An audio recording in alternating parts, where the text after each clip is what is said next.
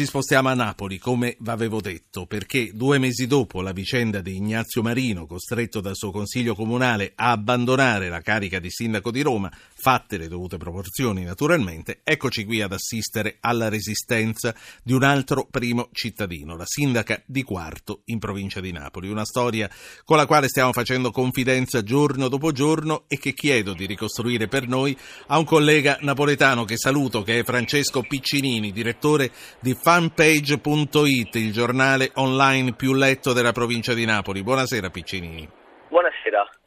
Il primo sindaco a, 4, a 5 Stelle, se non sbaglio, a quarto, fu salutato meno di un anno fa come una vittoria della legalità sulla Camorra. Che cosa è accaduto quindi? Beh, fu salutato come un cambiamento rispetto a un comune che era stato sciolto in precedenza sotto un'amministrazione targata PDL e successivamente commissariato quando al governo, all'amministrazione comunale c'era il PD. Dopo so, solo nove mesi ci troviamo davanti a uno scandalo che riguarda un consigliere comunale eletto con 890 preferenze, alcune delle quali sembra in questa fase portate da esponenti vicini al clan Polverino, la famiglia Cesarano, già nota e assunta alle cronache per essere stata quella che ha organizzato il funerale, il celebre funerale di Casa Monica. Sì, eh, quindi che cosa, che cosa è successo nei mesi e come si è arrivato al sindaco? Sembra che questo consigliere comunale abbia ricattato in qualche modo il sindaco chiedendo prima uh, la presidenza del consiglio comunale di Quarto e successivamente un assessorato e il sindaco, almeno stando a quanto le riferisce, perché qui c'è la particolarità della ricostruzione della situazione, noi ci troviamo davanti a un sindaco che ha uh, dato tre versioni la prima versione è che di non aver mai subito ricatti, una seconda versione è quella di essere andata lei in primis in procura a denunciare i ricatti e infine in una nostra proprio un'intervista rilasciata a fanpage il sindaco ha detto di non essere mai stata vittima di alcun ricatto. Questa intervista, per dirla alla napoletana, l'ha inguaiata, nel senso che la procura ha aperto un fascicolo di inchiesta partendo proprio dalla nostra intervista nella quale appunto sembrava strano che lei ritrattasse la posizione da lei assunta, ovvero quella di, di, aver subito un ricatto da parte di questo consigliere comunale. Ripetiamo, in questa fase il consigliere comunale sembrerebbe aver ricevuto una parte almeno dei suoi voti da affiliati vicini al clan Polverino. Eh, Francesco, chi era Rosa Capozzo prima di essere sindaco di Quarto? Come è stata selezionata dal movimento e come ha vinto? Qui si apre un'altra parentesi, diciamo tutta politica.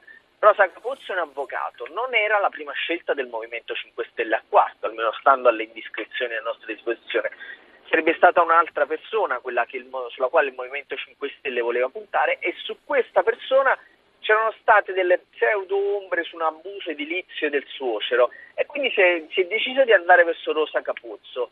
Uh, in soli nove mesi il sindaco di Quarta è riuscito a collezionare una serie di scivoloni che sono anche figli di, di un problema atavico del Movimento 5 Stelle, di non avere una struttura territoriale. Nel senso che sembra incredibile, ma il fatto che an- all'inizio di questo caso siano subito dovuti intervenire i vertici nazionali fanno, fa capire la, la complessità e la, la, mancanza proprio di, di, di, persone in loco che possano guidare e aiutare il movimento. Sì. Facciamoci, poniamoci una domanda, se veramente questo consigliere comunale, come dicono, si sapeva essere vicino al clan Polverino. Perché è stato scelto? Perché non c'è nessuno a livello territoriale che conosca le persone e possa dire no, guarda, questo no. La, la, selezione in quel caso è stata fatta con le classiche modalità del 5 Stelle, quindi col voto in rete e con tutto il resto. Che cosa ricordi di questo?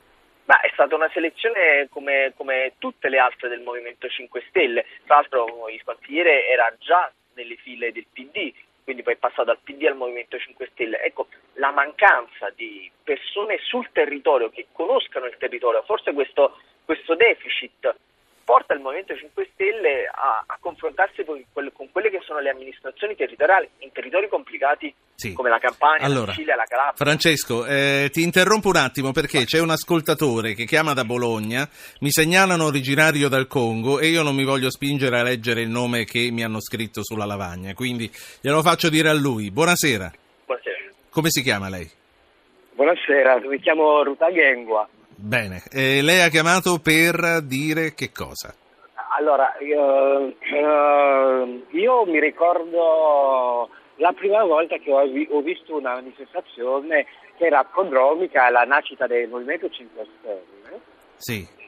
Ed ero con una mia amica proprio che avevo conosciuto a Quarto in un ambiente di volontariato con gli immigrati che vanno via per raccogliere i pomodori e cose del genere.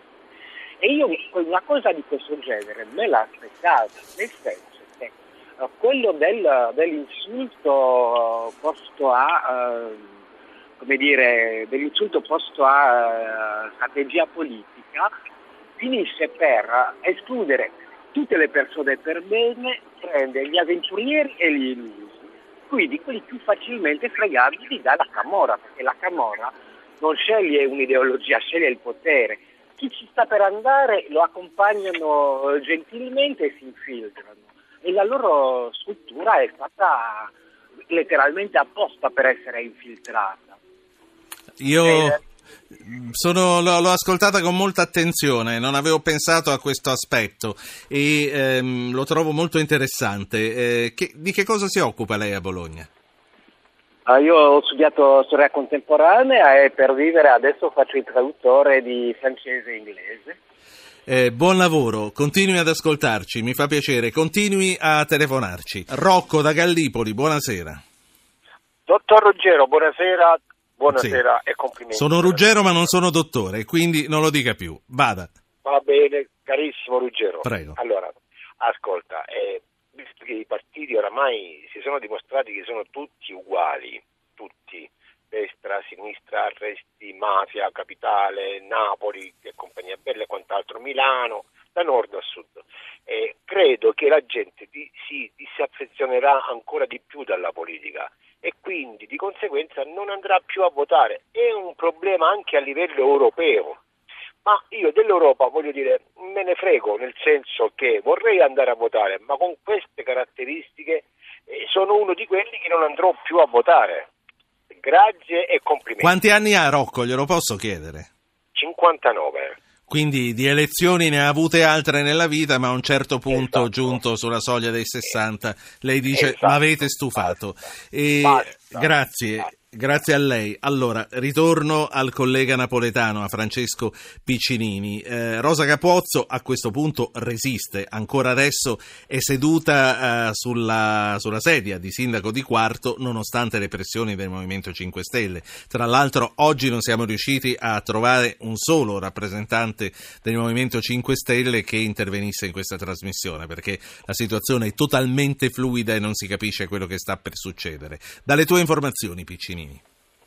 Ma Rosa Capuzzo non vuole dimettersi, questo è lo scenario peggiore per il Movimento 5 Stelle, rischia l'espulsione, sembra che si vada verso un'espulsione e questo sarebbe veramente un macigno pesante sulla testa del movimento, trovarsi sì. con un la sindaco... Poi, sì, non più riconosciuto nel movimento che l'ha eletto, ma mica la possono cacciare da sindaco loro. Assolutamente, quindi con un, dei consiglieri comunali che almeno per le nostre informazioni non hanno alcuna intenzione di dimettersi in questa fase.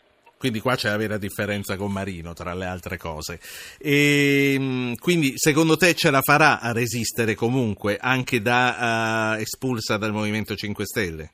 Guarda, una delle cose che, che insegnano quando fai mastichi un po' di amministrazione locale è che a pochi mesi dalle elezioni chi ha investito per una campagna elettorale ed è stato eletto difficilmente vuole mollare la poltrona le spese per essere eletti sono sempre sì. tante. Det- detta così è brutta perché sembra che poi uno, stando lì, recupera quello che ha investito. Eh. Però allora, il pragmatismo di chi conosce il Sud. Allora, sentiamo Agostino da Scilla, poi ti voglio chiedere della Terra dei Fuochi e poi ti lascio lavorare al giornale. Vado immediatamente con Francesco Piccinini nella Terra dei Fuochi perché l'abbiamo sentita in parecchi telegiornali, eh, anche adesso al TG2. L'Istituto Superiore di Sanità conferma che nell'area definita la Terra dei dei fuochi che è lì in Campania ci sono più tumori che nel resto della regione, a cominciare dai bambini. E tutto questo nonostante le recenti affermazioni di Raffaele Cantone che aveva detto non è vero, sono solo dichiarazioni di pentiti che comunque non hanno un riscontro effettivo. Come stanno le cose viste da lì? Ma le cose stanno come le descrive l'Istituto Superiore della Sanità, che a questo punto è l'unico organo che ha dato una certificazione importante vista da qui da persone che ogni mattina seguono anche i cantieri, per esempio non ultimo quello dell'alta velocità tra Napoli e Roma che si sta completando tra Napoli e Bari e si confronta anche con, faccio un esempio, con gli archeologi che lavorano sul territorio e ti dicono guarda quando noi andiamo a scavare il terreno puzza, non è come dalle altre parti dove scaviamo. Qui non si parla di opinioni, si parla di persone fatti, persone che stanno sul luogo, cristalli, rifiuti cristallizzati, sostanze tossiche cristallizzate, ne abbiamo fatto vari reportage in tal senso. È molto più grave, anzi, di quanto spesso si è raccontato. La situazione è stata quella di 10, 15 anni, anche 20 di scarico illegale di rifiuti. Le conseguenze sono sotto gli occhi di tutti.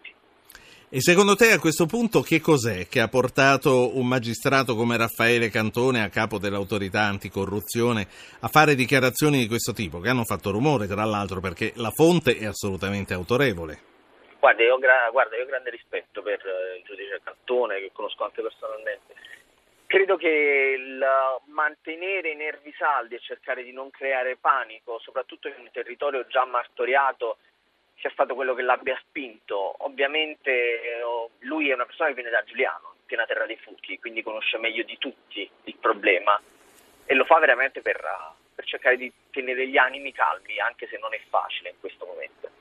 C'è un ultimo ascoltatore, poi ci salutiamo. Enzo Paolo che chiama da lì, da Castellammare di Stabia. Buonasera Enzo Paolo. Buonasera a lei. Prego. Io sto chiamando da diversi giorni, ma eh, avevo altri problemi che abbia, avete trattato. Sì. E per quanto riguarda Quarto, è una situazione che purtroppo eh, siamo stati ciechi, parlo io, siamo stati perché mi dice la colpa pure io, perché sono un cittadino italiano.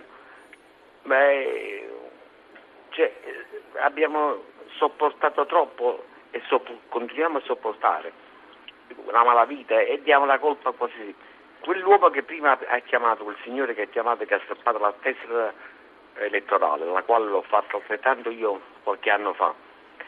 Lo capisco e ha ragione, perché chiunque va, chiama l'altro chiunque, ladra Roma ladrona, ma chiunque va là diventa ladrone lo stesso. E quindi che votiamo a fare? Io non ho più fiducia, anche se ho i miei 66 anni quindi eh, lei ha già condannato praticamente il Movimento 5 Stelle, il suo esponente, in base a un'inchiesta giudiziaria che non no, è arrivata non, nemmeno non a un rinvio a giudizio. Signora, ma contando il sistema che sta intorno alla signora. È una bella donna, una brava donna, onestissima, e l'amor di Dio non, non mi sento di condannare nessuno, però vedo che nessuno è al di sopra di ogni sospetto. Io spero che il mondo cambi, ma la fine del mondo sta arrivando proprio qua, nel mondo. Siamo noi a distruggere il mondo con la nostra modo di fare, con la nostra um, imbrogli, con il nostro uh, camminare sul corpo degli altri, come l'immigrazione. Dimentichiamo che noi italiani siamo stati all'estero, anche noi abbiamo invaso altri paesi abbiamo portato cultura, sì. lavoro. Non li abbiamo invasi, però siamo stati trattati molto male. Le condizioni, le condizioni erano diverse, non, non, si possono, non si possono, sovrapporre. Noi... Cioè, adesso Renzi, che io poco sopporto, ma ha ragione, siamo stati dall'altro, adesso la Germania. Enzo Paolo, eh, capisco che per giorni ha cercato di prendere la linea, però non se la prende. Io a questo punto la saluto e vado a chiudere anche l'intervista col nostro interlocutore. Grazie per aver chiamato. Sono contento che stasera c'è riuscito di parlare con noi. Francesco Piccinini, allora, la, disillu- la disillusione è forte e temo che sia un sentimento generalizzato. Sì, la disillusione soprattutto per i per le persone che hanno creduto nel Movimento 5 Stelle a livello locale è forte, anche se secondo me è una disillusione in questo momento eccessiva, come hai detto tu prima non c'è stato neanche un rinvio a giudizio, aspettiamo, aspettiamo e andiamo con i piedi di piombo, un minimo di sano garantismo. Assolutamente, però la disillusione del nostro amico era a 360 gradi. Ti saluto, ti ringrazio Francesco Piccinini, direttore di fanpage.it di Napoli, il quotidiano online più eh, cliccato della, della zona. Grazie a te.